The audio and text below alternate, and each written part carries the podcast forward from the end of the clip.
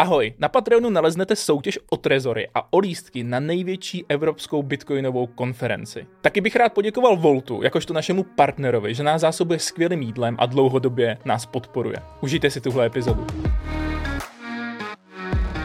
Marku, moc díky, že jsi přišel. Děkuji za pozvání. A moje první otázka je, mm, jak to, že se z ajťáka stal člověk, který uh, vyrábí produkt, který poznají lidi na celém světě? Jak se to stalo, nevím, protože já jsem vlastně, eh, to nebyl žádný můj sen, jako být velko, velkovýrobce hardwareu. Ani, ani velkovýrobce, ani hardwareu. Ale nějak jsme prostě řešili své potřeby a viděli jsme, že neexistuje řešení na to, co potřebujeme. A ve chvíli, kdy jsme to udělali, jsme zjistili, že eh, nejsme jako jediný, který, který tohle potřebu mají. A jako aniž bychom měli nějaký plán, tak jsme prostě šli po tom, co nás za prvý bavilo a po čem byla poptávka a skončilo to, nebo on to ještě neskončilo, že jo, ale mm. pokračuje to, jak to pokračuje. Protože mě z těch tvých rozhovorů, když jsem je poslouchal, vlastně vycházelo, že jsi takový hrozně skromný týpek, tak já to musím říct za tebe. Ty vyrábíš Trezor, který jsem tady koupil. Včera na Alze jsem ho koupil. Hmm. Nevím, jestli to je správně ho kupovat na Alze. Myslím je si, to že pojde, asi, Alze, Alze je velký distributor náš. Což teda není jako sponzor pořadu, já jsem to tak řekl, jako jak to je. Kolik jste jich už prodali, těchto těch Trezorů? Já za prvý to číslo nevím, a kdyby ho věděl, tak ti ho neřeknu.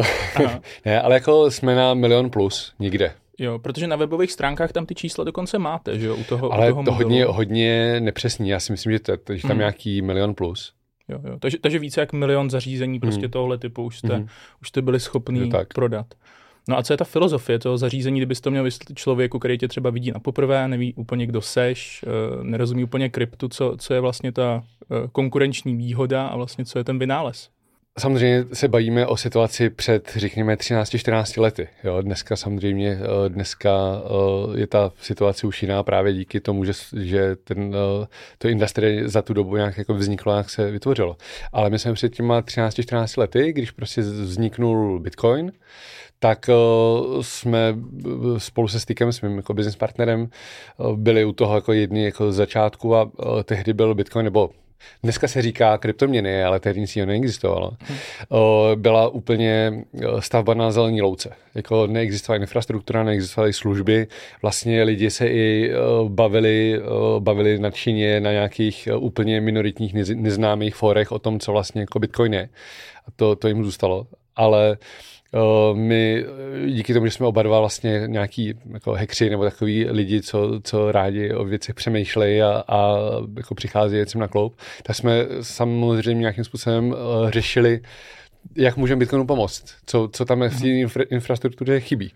A já už jsem tou dobou uh, dělal mining pool, já nevím, jak moc je to jako low level, nebo prostě jak moc je to zajímavý nebo známý pro ty posluchače. Určitě to ale... budeme rozebírat. jo. A vlastně, uh, takže už jsem nějak, nějakou zkušenost s bitcoinovými projektama měl a tou dobou jsem se hodně uh, potkával s lidma, kteří se o bitcoin jako zajímali, chtěli nakupovat a ptali se mě často, co jakoby mají s tím dělat, kam ty bitcoiny mají uložit. A o, ta odpověď tehdy byla jako hrozně složitá, protože za, udělat to zabezpečení dobře je o, prostě náročný. A my jsme si řekli, OK, tady prostě není žádný takovýhle, žádný takové řešení, musíme prostě pro ty lidi, se kterými se bavíme, musíme jim dát něco, co prostě dokáže použít i člověk, který není bezpečnostní expert. A tak jsme si začali prostě kreslit, kreslit na, na tabuli nějaký koncept, začali jsme se o tom bavit a přišli jsme s něčím, co je jako velmi blízko tomu, co je Trezor. Ale samozřejmě to nebylo takhle přímočarý, protože jo, to bylo 2011, jo, bylo v Praze vlastně první bitcoinová, celosvětová bitcoinová konference. Kolik v té době stál bitcoin, tak přemýšlím. 2011 bylo něco přes dolar. Mm-hmm. No. A o, tam vlastně už se o nějakým konceptu, jakože bylo by potřeba nějaký speciální hardware na uchovávání bitcoinu, už se jako o, tam o tom mluvilo, byl tam dokonce uh, Clemens, uh, nějaký, nějaký profesor z německé uh, univerzity, nedávno, nedávno jsem tom, na to jméno narazil, už si nespomenu, který právě říkal, že koncept jako na hardwareový peněžence na té univerzitě dělají. My jsme si se Stykem řekli, OK, tak na tom už někdo dělá, tak nevadí, jdem dělat něco jiného, protože jako proč dělat něco, proč jako objevovat kolo. Tak jsme dělali něco jiného a za rok tou dobou, to znamená to bylo 2012, uh, jsme si řekli, že se znova podíváme, jak to s tím konceptem vypadá. Zjistili jsme, že na tom jako nikdo nepracuje. Studenti prostě odešli, skončil jim semestr, nevím, prostě nikdo na tom nedělal. A tak jsme si řekli, no tak hele, máme to tady víceméně rozmyšlený, nikdo na tom nedělá, respektive nějaký domácí pokusy udělat uh, nad nějakým Arduino nebo na ničem hardwareovou peněženku byly, byly jako naivní, jo, Te- jako technologicky z pohledu nějaké architektury byly naivní, tak jsme si prostě řekli, že jako do toho jdem. Teď se to trošku rozchází s tím, co jsem si vlastně přečetl na mhm. internetu, mm-hmm. i když ty už to pak někde dementoval. Mm-hmm. Uh, protože ten hlavní důvod, proč jste vynalezli nebo proč si přemýšlel na hardwareovou peněženku, hmm. byl, že si přišel asi o 3000 bitcoinů. No, to je jako, o, to je pravda, ale to, že to stálo za, za zrodem Trezoru je Urban Legend, kterou se mi nedaří jako už e, roky. Já vlastně nevím, kde se to úplně objevilo, o, každopádně už se mi jako nedaří tohle o, nějak mhm. debankovat. On to s ním jako opravdu nesouvisí, protože ten, ten hack o, na Slashpoolu, kdy jsem přišel těch 3000 bitcoinů, tomu by Trezor stejně jakoby ne, neza nezamezil, protože se jednalo o hack nějaký serverové infrastruktury, zatímco Trezor je eh, postavený jako osobní, jako, jako osobní zařízení pro uchovávání, jako pro cold storage Bitcoinu, jako eh, který jsou stažený teda, jak to říct, jako mimo systém, je to offline, offline storage. Ještě než se vrátíme k tomu mhm. podnikatelskému příběhu, já jsem hodně přemýšlel nad tím, jaký by to bylo, kdybych přišel, že ty bitcoiny by dneska stály, to jsou asi 2 miliardy korun, že jo, zhruba. zhruba. Uh, přemýšlíš nad tím někdy, že si přišel ne. takovéhle peníze? Ne. A myslíš, že to jako vytěsňuješ na schvál, nebo že vlastně už jako co bylo, to bylo? Já bych je stejně utratil. jakože, ne, ne, jakože prostě koupil jsem si ponožky za, za 80 bitcoinů, za 82 s poštovným. To prostě... uh, to, je, to, je prostě, to jsou přesně ty story, jaký ten pizza day a to podobné věci. No, no to, to se nedá jako brát tohle optikou, jo? že hmm. vezmeš něco, co bylo před 12 lety, tak to vynásobíš eh, částkou, hmm. uh, kurzem, který je dneska. Uh, to, to je jakoby hrozně absolutní většina lidí, který ty bitcoiny měla tehdy, je už dávno nemá, protože prostě Stejně jako byla tehdy nějaká psychologická cena, jsme oslavovali, když byl Bitcoin za dolar, pak když byl za 10, za 100, mám se stykem fotku, jak oslavujeme 100 dolarů. A to dneska, když se člověk podívá na exponenciální graf, tak eh, to vypadá, že to šlo eh, jakoby roky do strany a najednou se to že, hmm. utrhlo. A tak to nebylo, že jo. Tam stejný zuby, stejný bullruny, jako prostě vidíme dneska, byly i tehdy. A stejně tak jako jsme si, jako si myslíme, že prostě 100 tisíc tam se to nedostane, nebo na milion tam se to nedostane. Tak tehdy jsme si to mysleli, to samé o těch 100 dolarech a o těch tisíci dolarech.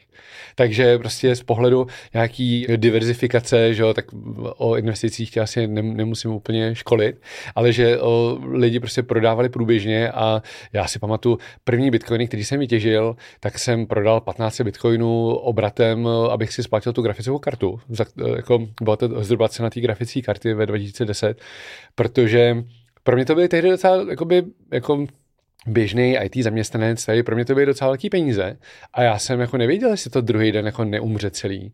A jsem tam nechtěl být prostě 50 tisíc jako v mínusu. Takže dneska se, to, se na to člověk už dívá z, nějakého, z nějaký optiky dnešní, ale tehdy prostě dolar za bitcoin, to byla neuvěřitelná částka, nebo 10 dolarů, prostě to bylo super. Um, přesně jako jsem přemýšlel nad svojí vlastně první bitcoinovou investicí v úzovkách spekulací, že to, jak se vždycky říká, dej tam jenom peníze, který můžeš ztratit, tak já jsem jim hmm. fakt řekl, ahoj, už vás nikdy neuvidím. Hmm. A tenkrát to bylo mnohem těžší, že jo, protože to ne... Takže, takže jako těch 3000 mm. bitcoinů, samozřejmě já jsem tehdy, uh, tehdy jsem to zatáhl jakoby ze svého, protože to byly peníze vlastně mých zákazníků. Mm. Takže uh, já jsem to tehdy zatáhnul jakoby ze svého a technicky, jako abych to dal do kontextu, jsem potom ten rok, uh, jsem ten půl provozoval rok, jakoby rok a půl zadarmo. K tomu půlu se ještě určitě mm. dostaneme, ale jenom ještě, aby jsme se vrátili k tomu, jak jste vlastně vyvinuli Trezor, protože mhm. ty si řekl, že teda na německé univerzitě to začali vyvíjet, mm. ten Trezor, nebo ta respektive ten, ta jejich varianta asi nebyla úplně funkční, nebo nebylo to něco, co by bylo schopný uspět? Eh, nejenom, že samozřejmě ten eh, design na té německé univerzitě, že to nikdy nedotáhli jakoby do, mm. do konce, ale je tam i spoustu jiných věcí. Třeba to, co si myslím, že jakoby je revoluční, co Trezor uh, vlastně normalizoval od té doby, to všechny ty bitcoinové peněženky používají, je, uh, jsou jako recovery seedy. To znamená, že ti to z začátku vyplivne seznam slov, 12, 24 slov, který si opíšeš na papír a uh, od té doby to máš zazálohovaný a můžeš ten Trezor prostě rozbít, můžeš ho před parním válcem a o ty bitcoiny si nepřišel. A tohle v té době bylo jako Existovala peněženka softwarová, která už něco takového jako by měla, ale myslím si, že přesně ten koncept eh, toho jako životního cyklu toho produktu jsme v tom hardwareu, eh, jakoby v tom trezoru dotáhli na další úroveň. A ono se vlastně chytlo. Vlastně veškerý ten další, veškerý ty konkurenti přijali ten koncept, skopírovali to i s chlupama. Jako prostě všechny ty standardy, všechno, co my jsme tehdy v tom 2012 si prostě nakreslili na ten flipchart, tak to od dneška, do dneška tak prostě jako funguje.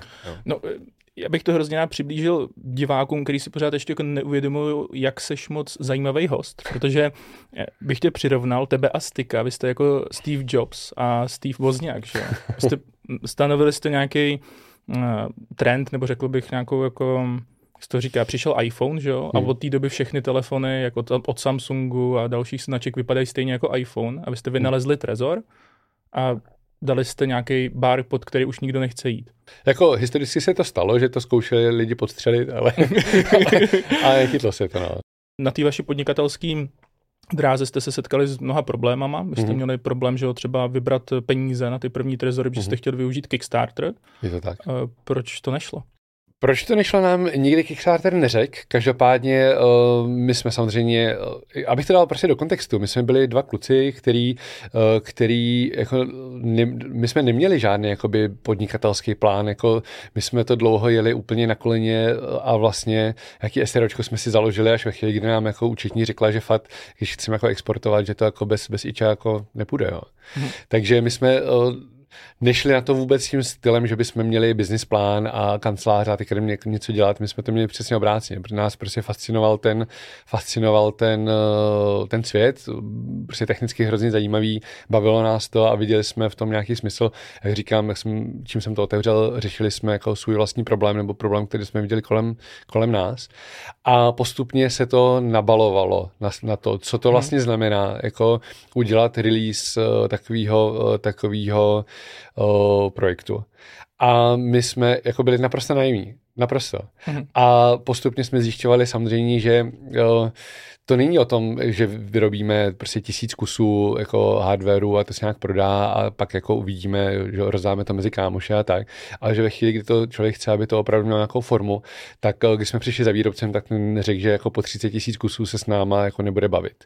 Což z dnešního pohledu vypadá úsměvně. Eh, tehdy já jsem si myslel, že těch 30 tisíc kusů nemáme šanci prodat. My jsme opravdu cíli na nějakých tisíc, dva tisíce kusů. A Uh, samozřejmě jsme odkejvali všechno, že jasně 30 tisíc jako bude. Ale jako vnitřně jsem tomu jako opravdu moc nevěřil. A samozřejmě, když jsme přišli na to, že potřebujeme rozjet tu výrobu prostě produk- produkce plastů, uh, hardwareu v nějaký, jako už, že se to nedá dělat úplně na koleně, tak samozřejmě tam jako vyskákaly ty, ty náklady finanční jakoby velký. A my jsme si řekli, OK, tak to prostě uděláme tak, že uděláme si ten feed, feedback community, uděláme prostě crowdfunding. A tou dobou to hodně frčilo, nevím, jak to frčí dneska, ale tehdy jako Kickstarter byl vlastně jako the thing, taková věc, která prostě jela, no tak zcela automaticky jsme mm. si řekli, že to hodíme na Kickstarter a uvidíme. No a ukázalo se, že z nějakého důvodu eh, jim ležíme v žaludku, proč vlastně jsme se od nich nikdy nedozvěděli. Každopádně uh, pokládali stále jako absurdnější a absurdnější um, jako dotazy na to, co ten produkt bude dělat a uh, kterými jsme jako opravdu ještě jako nemohli v tu danou fázi jakoby vědět. Jo. My už jsme byli trošku v presu, protože už jsme to jako chtěli oznámit, by, by tam nějaký jiný konsekvence, to je jedno. A tak jsme si jich jako, jsme na ně jako udeřili, jestli teda, že prostě už jsme vám dali úplně všechno, prostě co jsme do, do, jako dokázali. Uh, buď to jako schválíte nám to, nebo to neschválíte. No a oni řekli, že ne.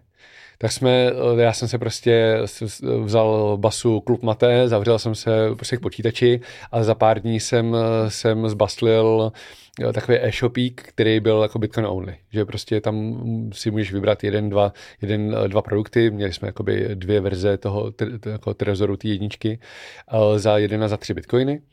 A ty jsi tam prostě takhle přeplatil a my jsme ti slíbili, že až to teda uděláme, že ti to pošlem.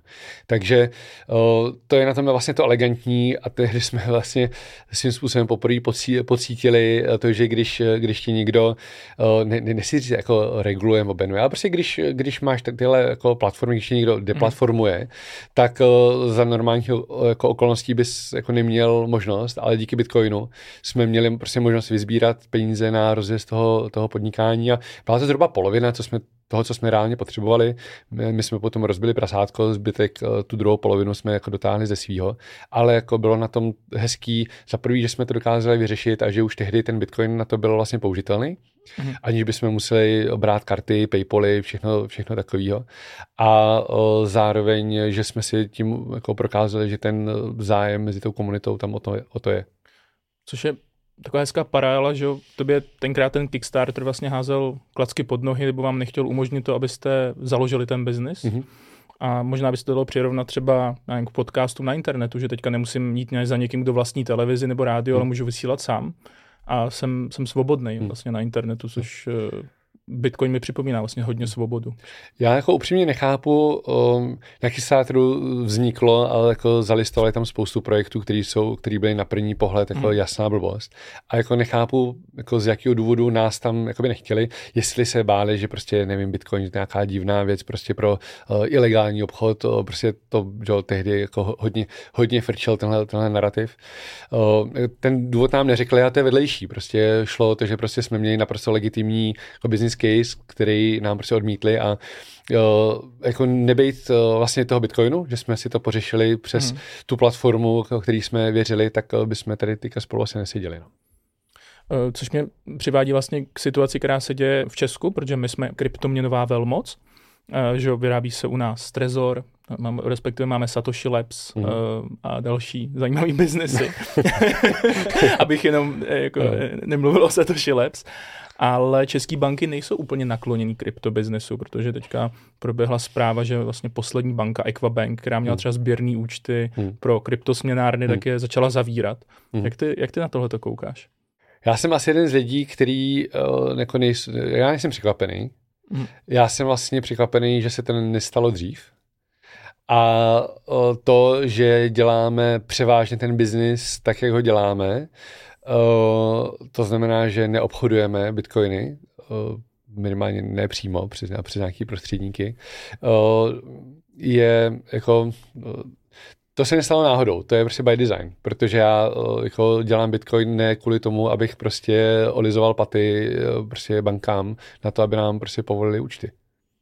A já jsem jako tohle, nechci říct, já jsem vám to říkal, ale jako teďka by se to hodilo, protože, protože um, jako když, když člověk dá na technologii, která je přímo jako zaměřená na jako peer-to-peer vlastně platby a tím tím způsobem dělá nějakou alternativu, a teďka nechci říct jako čemu všemu alternativu, aby jsme nezabrousili do nějakých zbytečných konspirací, ale dělá, vytváří alternativu, tak eh, je jakoby, není překvapivý, že, eh, že jako ty druhé entity využijou svých jako zcela legálních prostředků pro to, aby to nějakým způsobem utlumili.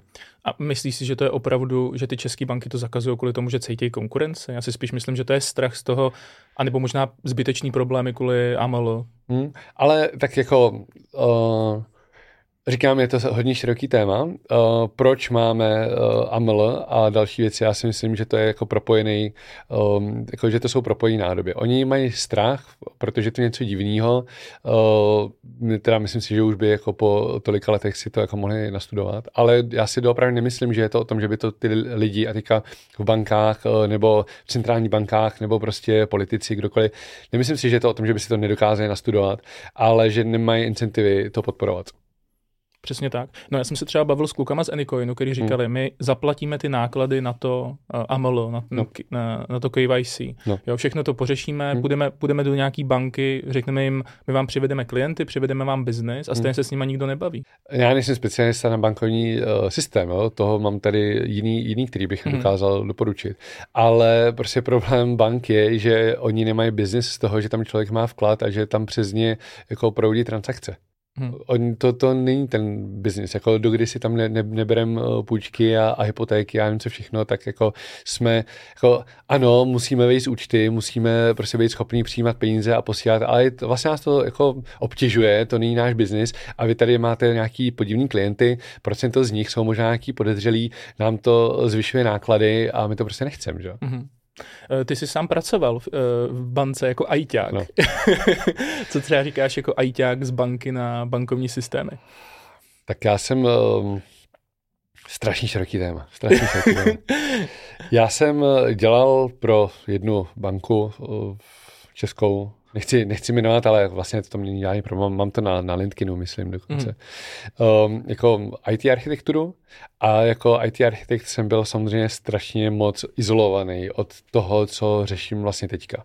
Jo, že tam nějaký regulace, nějaký finanční věci, to vlastně to je o tolik úrovní jakoby jinde, než to, co jsem řešil, že jako nemůžu říct, že by tohle bylo to, co mě uh, nějak hodně uh, před, jako, že by to, to bylo něco, co mě dostalo jako do Bitcoinu. Jo? Že to, co tam lesson learn, kterou jsem si z toho korporátu vzal, je přesně jako ta zkušenost toho korporátu. Jo? To znamená, že prostě člověk, eh, i když se snaží, a byl jsem mladý, byl mi 24, eh, naivní, myslel jsem si, že prostě těch 400 uh, eh, systémů, IT systémů, který se tam spolu vzájemně prostě nebavili a jako lidi to tam plácali mailama a sdělenýma Excelovými šítama, že tam dokážu něco změnit. A jako po dvou letech, nebo jak jsem zjistil, že tam jako nezměním vůbec nic. A to byl spíš jako ten důvod, proč jsem se pak dostal k tomu, že prostě chci dělat nějaké věci na sebe, protože jsem nechtěl být zavřený v kanclu a dělat nesmyslnou práci. Jako postupně jsem, jsem doiteroval k tomu a Bitcoin jsem pak začal dělat kvůli tomu, že tam prostě vidím ten jako osobní impact.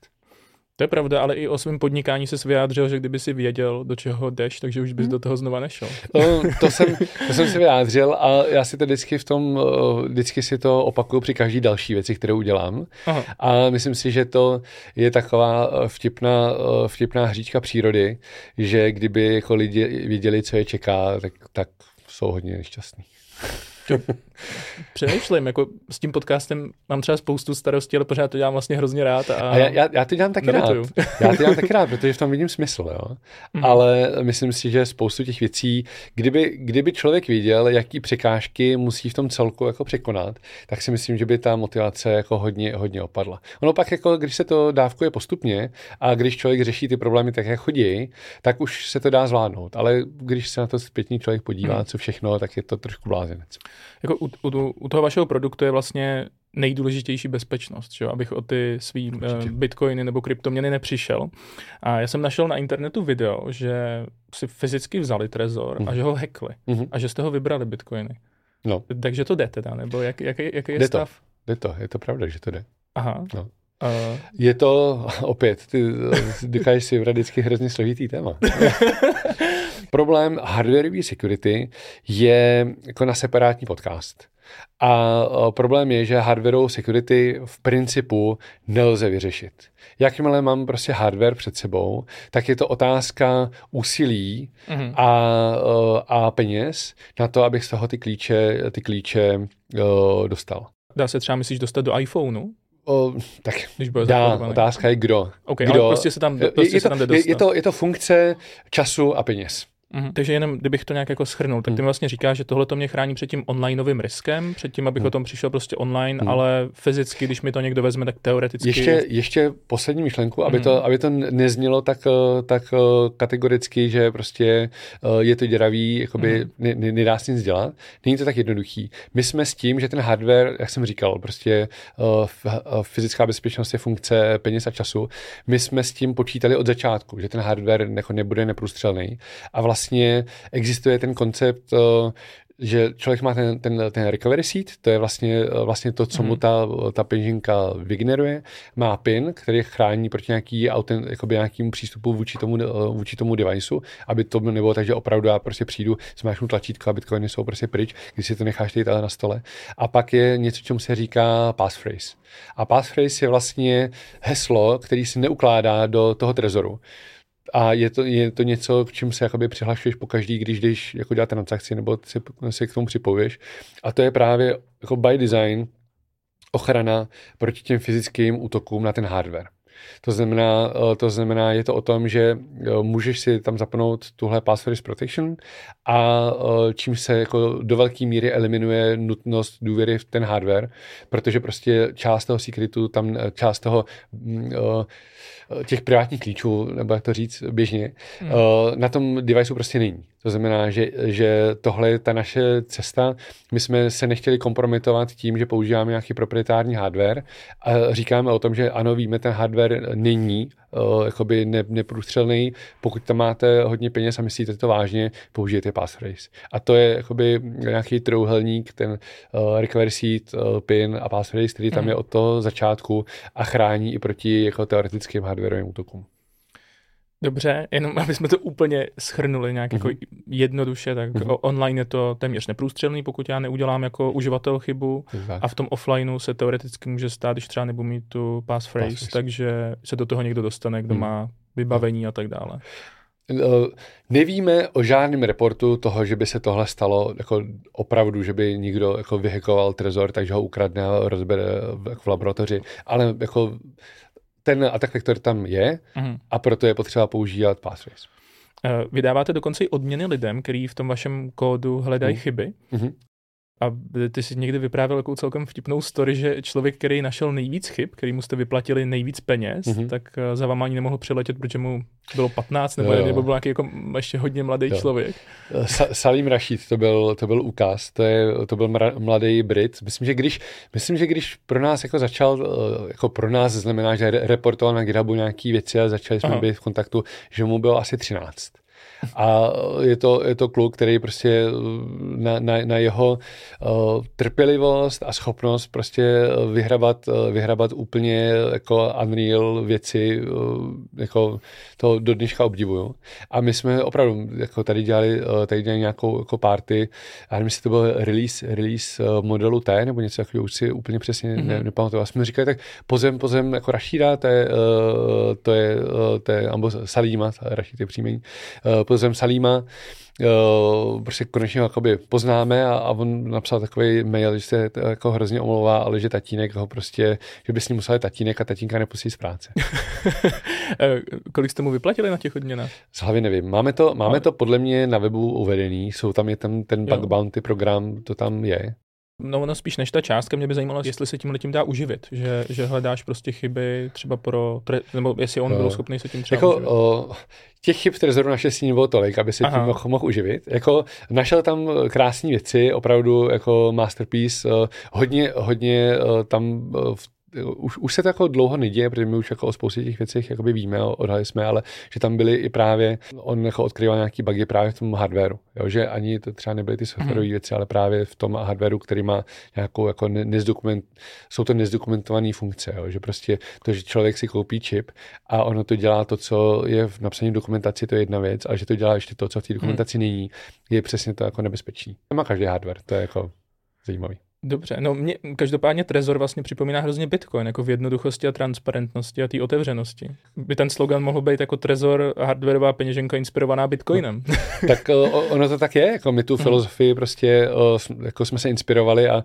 samozřejmě to, to flow jde nejlíp, když prostě člověk staví jako na, na jakoby staví věci, které filozoficky odpovídají hmm. tomu, jako proč nebo na čem to staví. No. Dobře, tak jenom abych to schrnul, tak uh, si vlastně založil nebo spolu založil českou firmu, která prodala přes milion těch uh, trezorů. Uh-huh.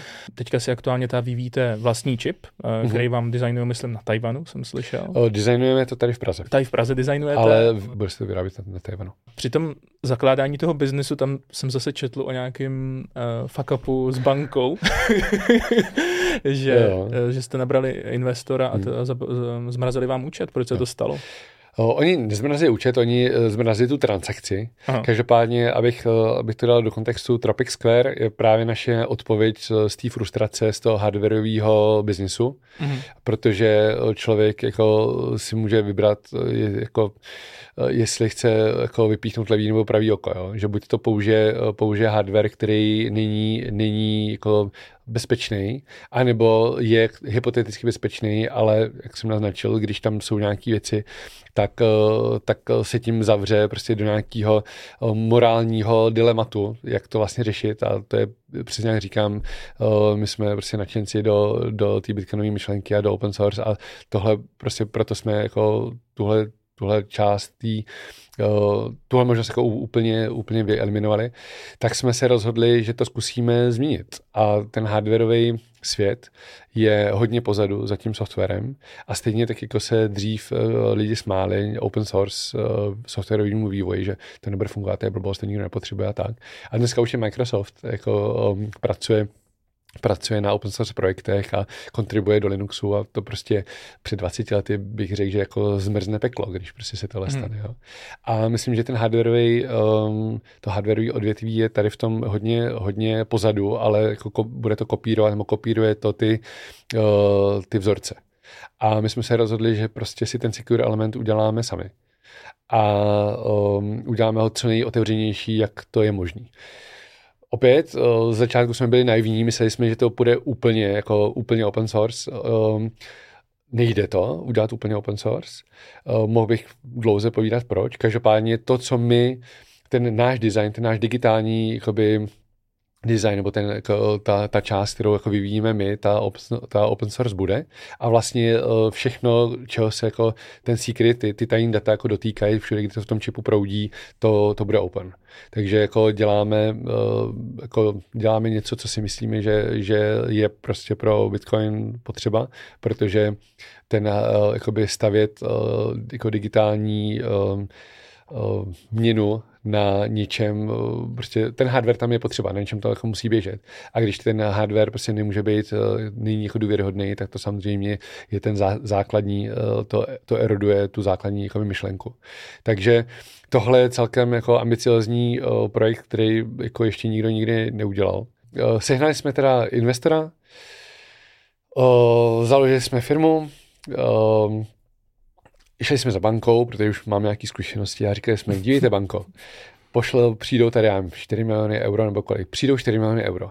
Co chcete? My vám všechno vydeklarujeme. Je to křišťálově čistý. Prostě my potřebujeme, aby ty peníze prošly, protože na druhé straně ty různí tajvanský, tajvanský partneři a tak, že my jsme pro ně to je obrovský biznis. To prostě tam lítají miliardy dolarů zleva zprava a teďka přijdou tady nějaký no-name prostě kluci z Prahy, mm. že chtějí udělat eh, čip open source. Tak jako tohle samo o sobě je takový, že polovina lidí se chytla za, za, za břicho a máme spadli ze židle. Jo. A ta druhá polovina, co teda se nám úplně otevřeně nevysmála, tak řekli, hele, OK, ale jako jste kapitálově zajištěný. A my jsme řekli, jako jsme, jo, tak to říkám, tak kam to dokažte, tak prostě pošlete zálohy nebo ukažte nám prostě, že máte peníze. Tak uh, my jsme tam nějaký termíny, kde prostě potřebu, jsme potřebovali jako dokázat, že ty peníze máme na účtu. Takže jsme, říkám, šli za těma bankama a řekli jsme, hele, potřebujeme, vydokladujeme všechno, je to křišťálově čistý, a potřebujeme, aby to prostě prošlo.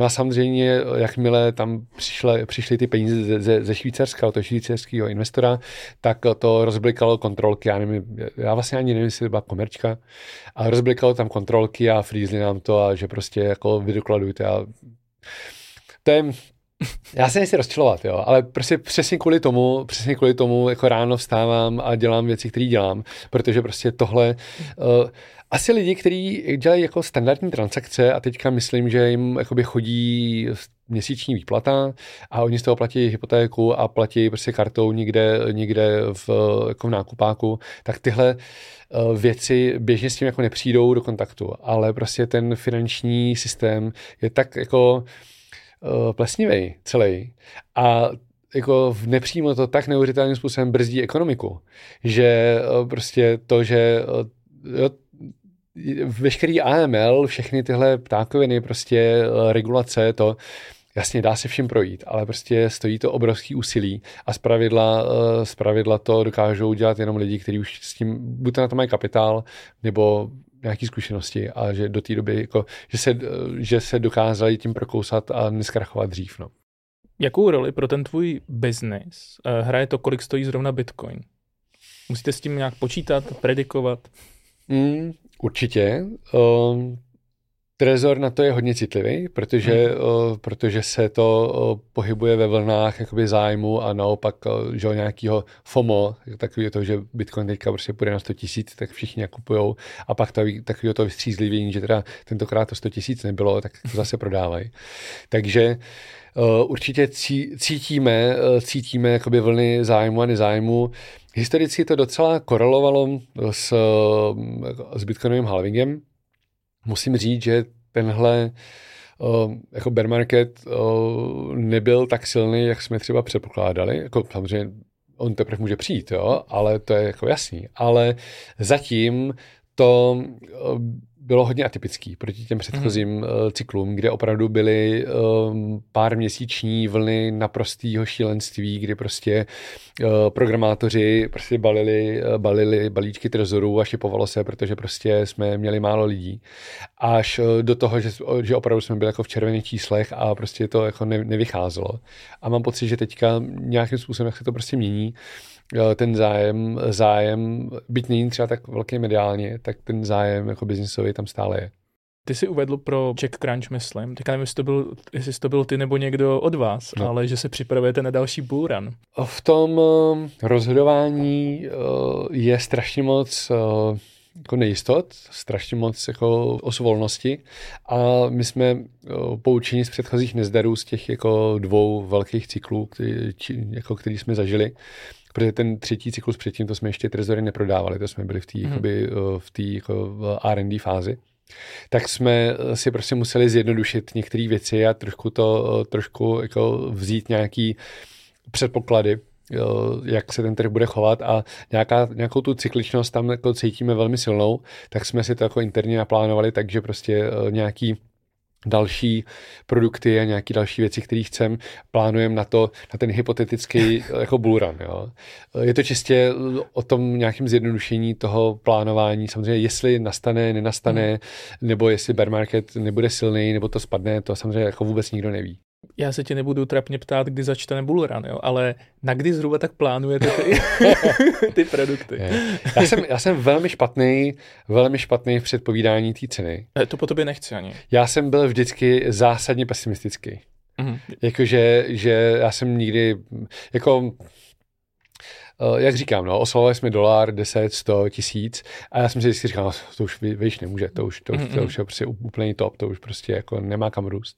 Takže někdy od eh, těch 20 tisíc uh, už jako nedávám ani, ani sám sobě žádný uh, odhady. Já taky ne, protože to je úplně nejlehčí způsob, jak se strapnit, že odhaduješ cenu jako Bitcoinu v budoucnu, protože tak. to mi přijde, že to nikdo téměř netrefí. Jo. Že to jednu dobu na Twitteru všichni 100 tisíc letos, hmm. to je úplně jasný, ale je tam ta cykličnost a ty asi počítáš s nějakým rokem, kdyby třeba ten, že většinou to přicházelo po tom halvingu, se myslím, nějak půl jo. roku, rok třeba. Jako, když si to člověk samozřejmě úplně naivně nakreslí, nakreslí do nějakého grafu nebo nějakého hmm. Excelu, tak to vždycky vychází tak jakoby půl roku, rok po tom halvingu začal kolem toho halvingu to je vždycky takový marketingový vděčný téma, kolem Jasně. se to jakoby hodně mluví a tak ten půl rok, rok poté to jako začíná, začínalo mít vždycky nějaký prostě, no, jako ten, ten bullrun vždycky jako pak začal. Hmm. Ale samozřejmě to je tak strašně složitý. My jsme teďka v, jako v bezprecedentní, bych řekl, jako globálně ekonomicko-politické hmm. situaci, že uh, ano, historicky to tak bylo, ale já vůbec jako netuším, jak to bude příště a um, Jediný, proč mě to zajímá, já bych věděl, kolik mám mít trezor na skladu. Eh, chápu, ale teda, když se bavíme o rocích, tak v roce 24 má být halving, jestli se ano, nepletu. příští rok. Takže třeba ten rok 2005, dejme tomu. jo, my, říkám, to je jo, pro jo. nějaký zjednodušení, pro nějaký prostě hmm. opravdu jednoduchý predikce. My jako počítáme s tím, aby se měli naskladěno, vyrobeno konec 24, 25, hmm. aby jsme prostě měli skladem. No, akorát já si myslím, že ono se ještě po tom halvingu vlastně nestalo, aby přišla nějaká globální recese. Ona do toho může hmm. přijít recese a hmm. vlastně se nemusí jako, že ten růst, ale já si myslím, že od ceny Bitcoinu bych se rád jako oddálil, protože to hmm. ani není ten smysl Určitě. toho, proč jsem tě pozval.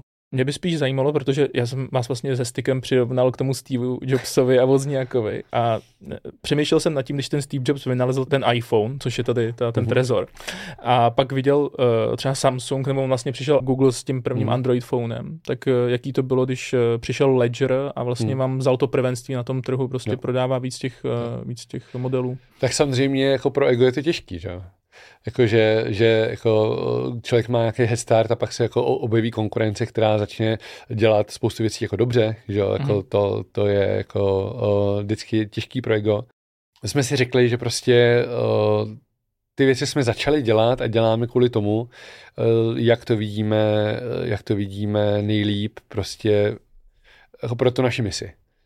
A my jsme začali prostě dělat ty věci kvůli, kvůli Bitcoinu, jsme prostě extremisti v té security a v té otevřenosti, protože si myslím, že jako dlouhodobě to je, jako, to je něco, co prostě dává smysl, je, to, je tam nějaká jako konzistence i jako osobnostní, i jako ta, ta biznesová konzistence. A třeba nějaké věci typu altcoiny, vlna, vlna jakoby hypeu altcoinu a NFTček a tak, to jsme jako naprosto vědomně odfiltrovali jako něco, čím se prostě nechcem zabývat, protože to je nějaký krátkodobý trend a je to pro nás prostě defokus. Ale samozřejmě biznisově to je jako to, to funguje, že? tak samozřejmě prostě, když lidi něco chtějí a, a, a ty jim to dáš, tak to tebe kupujou. Ale, ale jako mě třeba spoustu věcí, když jsme na to narazili, třeba co dělá Ledger, jako, jako nezajímá. To prostě není můj, můj boj. Hmm z mýho uživatelského hlediska jenom čekám na to, než budu mít ten trezor, který si spojím s iPhonem přes aplikaci tom, a bude mít Bluetooth. Na tom pracujeme. A, a kdy to bude? Brzo. ne, jako, tohle, tohle, jsou věci, tohle jsou samozřejmě věci, které jako my musíme mít. Jo. To já jsem jako nechtěl teďka říct, že, jo, jo. že, že nechcem. Jako, hodně se změnilo i o tom, že i já dneska už dělám jako věci, všechno jako mobile first. Já prostě hmm. laptop vyndávám jako omezeně, málo kdy, všechno už dneska řeším na mobilu a samozřejmě to, že ta uh, Bluetooth jako, uh, konektivita v tom trezoru není, je samozřejmě jako chyba. Jo. No a ono zase na druhou stranu to možná není chyba, protože já stejně ten trezor svůj hmm. využívám jako úplně minimálně. Já, já si tam prostě pošlu hmm. to svý krypto, hmm. mám tam hlavně, že Bitcoin hmm. a, a nechci s tím každý den něco dělat. Jo. Jo. Já jsem jako hodler vlastně. Jo. A tam, tam jde spíš o to, že jsou lidi, a není jich málo, kteří už ten laptop třeba ani jako nemají. No, jo. A to je, to je přesně ten segment, jo, že, že um, se, se jako ten, dobře, ten, řekl bych, hardwareový design a, a nějaký hardwareový věci, to je jedna věc, a pak jako je taková ty businessové věci typu mm. shitcoiny a tak, to je jako separátní téma. Ale eh, na tom hardwareu, uh, my jsme primárně softwarová firma ta, a ten hardware jsme si vlastně nechávali dělat externě. A jako historicky to je vidět. A my jsme teďka minulý rok jako hodně posílili hardwareovou divizi. Už máme ten vývoj jakoby interně, takže máme rozpracovaných teďka několik modelů. Vlastně máme rozpracovanou celou modelovou řadu od jako entry level hardwareu až po, po ty prostě bluetoothy, baterky, všechno. Mm-hmm. A myslím si, jako, že ve všem máme nějakou míru inovace. Máme tam spoustu jako vychytávek pro právě pro ten bateriový, bluetoothový pro tu bluetoothovou verzi, tak se nechte překvapit. No já se na to budu těšit a doufám, že až s tím vyjdete, takže to rychle seženu, anebo že ti budu moc třeba napsat a pošleš mi aspoň jeden, abych to tady ukázal, no. protože já hrozně fandím těm jako lidem z České republiky, který mm. dělají něco celosvětově, protože já nevím, jestli to je nějaká jako česká věc, nebo jestli to obecně takhle funguje, že v té dané zemi si toho tolik třeba neváží nebo neuvědomují, mm. jak moc velký to vlastně je. Mm nedokážu odpovědět. To, je, to, jenom, to, to jenom říkám já, ty se můžeš červenat. Ale ty si tady zmiňoval NFTčka. Mm-hmm. Ty to bereš jako blbost a dlouhodobě, že to ne, nevidíš tam hodnotu nebo eh, že by se tak mohlo chytnout. Je to, je to tak, že já subjektivně v tom hodnotu nevidím a mě osobně to nezajímá. Problém je samozřejmě nějaká subjektivní teorie hodnoty. Někdo jiný v tom tu hodnotu vidět může a já mu to neberu ale samozřejmě takový to, že začali NFTčka nebo začali a můžu tady začít jmenovat prostě hromady altcoinů, který prostě začali a lidi nám prostě psali a to musíte tohle a tamto a tohle a prostě my potřebujeme, aby ty věci, co děláme, byly eh, v první řadě bezpečný. A spoustu těchto věcí jako ukládat, ukládat do trezoru v opice eh, malovaný mi nepřijde relevantní k tomu, eh, k té naší misi, kdy prostě my primárně vidíme Bitcoin jako alternativní prostě finanční, nevím, uh, asset, uh, asset jako úplně třídu, třídu hmm. uh, jako internetový peníze. A tam prostě mě to, tohle osobně prostě nepřijde zajímavý. Te- technologicky to není vůbec zajímavý. Jako mm. nějaký tokeny nad Etherem, není to zajímavý a jestli si to někdo chce, kupo- někdo chce kupovat, OK, ale asi to jako nepatří jako za mě do trezoru. No. Vidíš hodnotu třeba v umění, že si koupíš obraz? Hmm, jako asi to nikomu taky neberu. No? Jo, jo. Já bych to možná když přirovnal si k tomuhle, že přirovnal bych to k umění. Někdo řekne čmáranice a někdo za to dá 100 milionů dolarů. Že? Ale já, já, vůbec nehodnotím, já vůbec nehodnotím to umění samotný. Hele, když tě tady máme, já nevím, hmm. jestli bych se mohl po, jako zeptat povolanějšího člověka vůbec, jo? Ať ti řeknu, jak nakupuju Bitcoin. Uh, nevím, si znáš Tosuj? 273. Eh, přijde jako super servis prostě hmm. na pravidelné investování, takže štosuj, Anycoin a z toho si to vyberu do hardwareové peněženky. Hmm. Jo. Je tohleto dobrý řetězec rozhodnutí? Je to, je to jako dob, dobr, dobrý, jak nakupovat. Bitcoin. Prostě jo. Každý, každý měsíc za stejnou Určitě. částku si poslat. Já jsem, já jsem velký fanda eh, DCA, to Aha. znamená jako postupní nakupování. Myslím, že lidi jako na sebe šou obrovský pasti ve chvíli, kdy se snaží eh, časovat ten trh. jo, jo.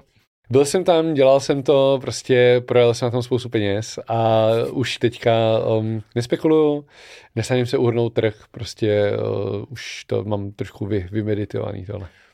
Vidíš to, a já mám pořád pocit, že jsem schopný to dát, ale hmm. pak, když je vždycky ta největší panika, jak si říkám, tomu to ještě hodně spadne, tak to hmm. počkám, jo, takže lepší prostě každý měsíc. Samozřejmě jsou, uh, jo, když jsme byli prostě v tom hypeu na 70 tisících, tak jako samozřejmě nějaká, nějak nějaká jako intuice říkala, že už je to hodně přihrátý. Ale zase jsem si nebyl tak jistý, že bych jako, klidně, se, klidně bych už věřil tomu, že tam ta stovka padne. Jo? Mm. Že prostě, když už se to takhle utrhne, tak uh, je strašně těžký říct, kde se to, kde se to zastaví. A takže já už jako se snažím tohle ne, nečasovat a jako bitcoiny kupuju, prodávám podle toho, jak prostě sám potřebuju, jaká je ta potřeba a um, myslím si, že, myslím si, že jako se tím dá ušetřit, minim, jestli ne peníze, tak hodně duševního zdraví. Eh, to, to je taky potřeba s tím počítat. A jenom ještě, abych dokončil tu myšlenku k těm nákupům, jo? Mm. abych nevypadal jako spekulant, že mm. to kupuji jenom kvůli ceně. Já si ten Bitcoin, já ten Bitcoin prostě vlastnit chci, protože mm. to pro mě něco znamená, nějakou svobodu nad, eh, nebo možnosti rozhodnout, co bude s mýma penězma a proto ho vlastním, ne, mm. ne kvůli té ceně. No, já jsem udělal dneska takovou výjimečnou věc, když tě tady mám. Mm. Řekl jsem mým kamarádům, bych řekl, a oni mi nahráli video otázku pro tebe. Mám se bát? Uh, já myslím, že vůbec nemusíš. Uh, ta, ta úplně první je od Aleše Vávry. Mm-hmm. Uh, ty jsi totiž sdílel, jsem koukal na Twitteru i vlastně kryptodiskuzi, kterou jsme tady no. měli s Kicomem a Zalešem. Tak... Ale, Aleš mi přišel skvělej. Protože Aleš mi přišel jako, že je jeden z mála kritiků, eh, který jakoby tomu jako opravdu rozumí. No, proto jsem no. ho pozval, že? No, protože většina, většina lidí, kteří prostě kritizují Bitcoin, to jsou už taky věci, já se do těch diskuzí ani jako nezapojuju, pokud to tady není, není Ivo, uh, který prostě jako jsou, eh, vychá, jako postaví slaměnýho panáka a pak do něj jako mlátí, jo, ale většinou hmm. ta kritika je úplně, úplně mimo. Takže rád si poslechnu. Já to, já to pustím. Ahoj, já vás oba dva zdravím. Mám dva dotazy na Marka. První, co si myslí o Michael Saylorovi, především o některých jeho kontroverzních výrocích. A druhá, jak se dívá na to, že krachem Signature Bank a Silver Capital Bank zmizely dva významní payment kryptoprocesory pro fiat svět. Děkuji. Hmm. Zajímavý dotazy. um, co si myslím o Saylorovi? Můžu, můžu tady do éteru říct, že si o něm nemyslím nic? Ty můžeš říct úplně všechno. Dobře, tak, tak jsem, to, už, už jsem to řekl. Okay. Jako, jako já, já, já ho nesleduju. Jako znám to člověka, slyšel hmm. jsem nějaký jeho povídání. Lidi potřebují prostě mluvící hlavy, který jim říkají, že, uh, který je už, už, ujišťují v tom, že to, to, co dělají, je jakoby správný. Jo. Hmm. Já už jsem za uh, dobu Bitcoinu zažil spoustu takových uh, jakoby mesiášů nebo lidí, kteří prostě tlačí Bitcoin a uh, vždycky to dopadlo, to dopadnout muselo. A já si myslím, že to, že jakákoliv centralizace, a to i v tom, kdo je, jako kdo je ten lídr, koho, koho má prostě člověk poslouchat, je vlastně nebezpečná. Jo, já nevím, jestli, když řeknu jako Roger Ver, jestli to někomu něco řekne, ale to byl od začátku člověk, který velmi vášnivě prostě podporoval Bitcoin, mluvil o něm hrozně, byl přesvědčivý, spoustu lidí přesvědčil do Bitcoinu, byl jako úplný prostě mesiáš a oni mu začali říkat jako Bitcoin Jesus. A nejhorší je, že on tomu jako sám uvěřil, že jo. Mm-hmm. A pak mu úplně přepnulo a když byly jako Block Size Wars ve 2017, když byla takový to schizma bitcoinový o tom, jestli se bloky mají zvětšovat nebo nemají, tak on eh, byl velmi, tak jak byl impulzivní a emotivní, tak byl velmi impulzivní, emotivní a přesvědčivý i pro i v těchto diskuzích. A myslím si, že jako spoustu lidem pak jako trvalo hodně dlouho pochopit, jako teda vlastně se v té debatě nějakým způsobem zorientovat. Já si myslím, že obecně jako problém, když jsou nějaký takový modly, který jako lidi jako poslouchají, a to pak tak to mě napadá třeba Musk, jo. to je jako úplně krásná ukázka toho, jak prostě někomu může hrábnout z toho, že, že je prostě úspěšný a slavný, tak eh, to jako vytváří systémový riziko prostě pro ten projekt. Takže, hmm. takže jestli, jestli jsem pochopil, pochopil tu, ten dotaz správně, tak uh, mě nikdy netěší, když jsou prostě nějaký uh, velký zastánci, uh, který mluví jakoby in favor Bitcoinu, protože uh, ta, ta věc funguje jako, ta, ta věc funguje od začátku a funguje, můžete to prostě používat tady a teď a buď to ten use case proto máte a používáte to, nebo ho nemáte, tak to, ne, tak to nepoužívejte. Ale jakoby ty mluvící hlavy, já jako přesvědčovat uh, se, že jsem udělal dobrý rozhodnutí, protože uh, Sailor prostě říká něco, co mě jako, uh, co, co se mi líbí, Hele, já to spíš beru jako nějakou zábavu, než abych hmm. to bral vážně. Ale spoustu lidí to bere smrtelně vážně. Myslíš si, že on představuje třeba si, nebo může představovat systémový riziko pro Bitcoin, protože už ho, já nevím, kolik vlastní MicroStrategy Bitcoinu, ale už je to opravdu jako velká kupa. Hele, Mt. Gox byl, byl to prostě obrovský systémový problém, jako vytvořilo to kryp, kryptozimu na minimálně 3-4 roky. Bitcoin Jesus málem rozložil Bitcoin, protože prostě tam ta jeho klika Jihan Wu, Bitmain, prostě tohle já do toho nechci zabředávat. To byla věc, která prostě strašně zpomalila a jako roz, rozklížila tu, tu, tu komunitu, prostě vzniklo obrovský zmatení jazyků. Jo. Mm. A ono to um, vždycky, vždycky se to jako podělá někde, kde to jako nejméně čekáme. Jo.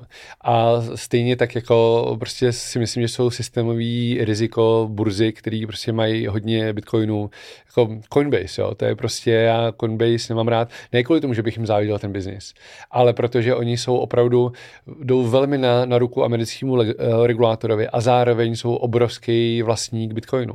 To ve chvíli, kdy prostě Amerika řekne, hele, ty bitcoiny, jako bylo by hezký, kdyby, jako, jak, jak byl ten zákon s, s tím zlatem, že jo, uh, někdy začátkem 20. století, tak uh, to je prostě systémový riziko. A samozřejmě může to být úplně v pohodě a nemusí, nemusí se vůbec nic stát, ale jako proč ty, proč si ty hady jakoby hřát na hrudi, když jako vím, že to je problematika. Já nechci říct, že já si myslím, že Sailor je jakože on vlastně to myslí dobře, on je jako velký pro, propagátor, všechno, ale já v tom vidím to, že jako se to může jako snadno zvrtnout. No. Popravdě, tam, já k tomu mám jako jednu věc, mě trošku napadá, mám takový skomírající nebo dejme tomu stagnující biznis ve Silicon, Silicon Valley, tak co hmm. z toho udělám, tak z toho udělám schránku na Bitcoin, nakoupím no. to a, a zvětším to. Jo. Hmm. to mi, přijde mi to takový hmm. hrozně jako línej nápad, ale na druhou no. stranu asi on vždycky někdo bude takový na hmm. Bitcoin, kdo tam bude mluvit, že Kdo byl předtím? No. Tam byl McAfee třeba, když ten tam neměl moc Bitcoin, to, to, to byla slash sranda, že jo? to, je, to je taky, no. Rest in peace teda. Ale, um, ale jako já proti, já proti těm lidem jako nemám nic osobně. Mm-hmm. Já určitě nepůjdu demonstrovat jako proti tomu, aby nemluvili do médií a tak. Ale jako když si mě tady zeptáš, tak jako o, si myslím, že že jako každý, každý gatekeeper nebo každý, uh, každý člověk, který má příliš velký vliv, je vlastně jako potenciální hrozba. No, když jsme u toho Sailora, tak eh, ty se s ním možná uvidíš fyzicky, že jo, letos no jo. v Praze, protože no jo. bude probíhat velká krypto, pardon, no. velká bitcoinová konference hmm. BTC Prague hmm. a je možné, jestli spolu třeba pokecáte? Tak to, to, to určitě možný je, jako na pivo s ním klidně zajdu, jo. jo jako, ale, ale hmm. uh, no už, už, už by se opakoval, jakože jo, že, jo. jako v pohodě. Um, No. Nic, nic, proti němu nemám, jako osobně. Jo, jo. Jako, eh, což je jako jeden z dalších počinů, což se mi líbí, že tady prostě Martin Kuchař že mm-hmm. udělal prostě, v, nebo teďka je to první ročník velký mm. kryptoměnový konference, mm-hmm. uh, přijede Sailor jakožto další uh, Bitcoin Jesus by se dalo mm. říct a uh, podle mě to bude zajímavá akce, na kterou dostanete dole v linku pod videem odkaz, můžete se na to určitě mrknout. Byla tam ta druhá otázka. Já, já už jsem to tady jako nakousnul, že jo. Já si prostě mm. myslím, že, že ta, jako ta spolupráce toho starého a nového systému je jako z principu nemožná a to, že to nějakou dobu uh, jde, je trošku jako chyba Matrixu. Že ve chvíli, kdy Bitcoin bude dostatečně velký systémový riziko, tak je strašně jednoduchý ho přes tyhle gatekeepers a různý payment procesory a uh, burzy prostě zaříznout, protože to jsou to jsou a priori regulovaný, vysoce regulovaný entity, který prostě budou poslouchat a jako vidíme to všude, jo, prostě ty české banky, to je taky o tom, oni, oni, jim by to bylo úplně jedno, kdyby neměli strach z ČNB, že prostě se po nich bude vozit, že tam mají nějaký, nějaký, jo, nějaký biznesy, který se jako ČNB nelíbí, jo. Myslím si, že uh, naše dlouhodobí, uh, to, na čem můžeme jako pracovat a to, co musíme podporovat, je, aby ty gatekeepers měli minimálně alternativu, Mm-hmm. A nebo ideálně, aby ty alternativy byly tak pohodlný, komfortní a prostě sexy, aby lidi nemuseli ty třetí strany jakoby vůbec, vůbec použí, jako používat. Já o té konkrétní situaci v, těch, v těchto dvou bankách vím jako strašně málo. Jako mně přijde, že to je hrozně, že to je hrozně komplexní, komplexní věc. Já jsem se o tom bavil třeba s Pepou Tětkem nebo prostě s nějakými dalšíma lidma z komunity. Do toho bankovního světa a do těch opravdových jako motivací a to, kdo s kým mluví a kdo komu jde na ruku, jako hrozně málo vidím. A to, jak se říká, že to bylo zaříznutý jako uměle, eh, kvůli tomu, že to byly jako bitcoinový nebo krypto, krypto jako procesory, anebo to, že tam měli fakt takový bordel prostě v účetnictví a byli prostě v papírové ztrátě, že to bylo neúnosný. Nedokážu jako zhodnotit, eh, kde je ta pravda, protože prostě hmm. nemám, nemám eh, to podle čeho jako Tož by bylo spíš asi na Alešovi, by ukázal tak, ty věci. Ono možná, tak. že byli tak v prčicích, že byli i crypto-friendly, že v tom no. třeba no. viděli biznes. Jo? jo, ale no. tak jako si, si, myslím, že člověk nemusí být v prčicích, aby jako si pustil ten krypto business k sobě. Já si myslím, že, že ten, ten důvod to nedělat je spíš jakoby strach toho regulátora. Jo. Ale tak mm-hmm. samozřejmě může to být ruku v ruce, mohly být to, to takový kovbojové, což se pro, prokazuje v těch jakoby, jiných uh, investicích, kde prostě byly v enormních uh, ztrátách, ale tam už jsou ty mechanismy s těma úrokovými sazbama a nějaký ty splatnosti. To není otázka na mě. Já prostě uh, otevřeně tady to mám vždycky z druhé ruky, já tomu doopravdy jako nerozumím. Vždycky se zeptám Dominika Stroukala, pak se zeptám Pepitětka a pravda je vždycky někde mezi. Jo. Takže Teďka mi se takhle neschodnou, jo? Ne, tak, tak, eh, tak jako eh, Pepa je jako hardcore bitcoiner v takovém tom mm. jako uh, pohledu, pohledu jako Bitcoin maximalisty. Aha. A Dominik je výrazně víc jako akademicky smýšlející o takových těch opravdu jako finančních nástrojích a, a, a tak. A že on má většinou takový ten pohled z takového toho standardního světa. Hmm. Takže jako je vždycky zajímavý si poslechnout oba dva a jako minimálně to jsou ty dva jako často protichudní názory. No, on, podle mě Bitcoin má spoustu dalších problémů, které já s tebou chci probrat, mm-hmm. takže uh, pojďme na to. První dotaz na Vojtu, jestli už dostal blok, protože neustále ze svými hosty Ivoše šikanuje. Za druhé bych měl dotaz na Marka. Já ze svých kacířských let mám těžební rig. Jestli to budu moct třeba ještě nějak monetizovat, ty grafické karty. Zdravím, co mám. Ta možnost tam je. Já jsem si zrovna minulý týden pořídil, vysloužili Etherový rig. Překvapuje tě, jak moc dobrý AI je? Zatím nemám strach, to je mnohem lepší parťák než šéf. Dvě místa, které si jsou jako hrozně podobný. A jedno je škola a druhý je vězení. Státní školství je velký problém. Povinná školní docházka je velký problém. Teďka mám na poprvé pocit, že mluvíš o něčem, co tě fakt štve. Oh. Ty jsi shortoval Bitcoin. Byl to špatný nápad. Ty jsi ještě mluvil o Ethereum. To je prostě špatná technologie, protože to je jako když pejsek s chotičkou vaří dort. Velký problém, který se řeší, security budget. Strašně složitý téma. Ty jsi vlastně komunikoval s Satoshim. Jako, jako jo, mám check. Máš nějaký typ, kdo by mohl být Satoshi Nakamoto? Můj osobní typ je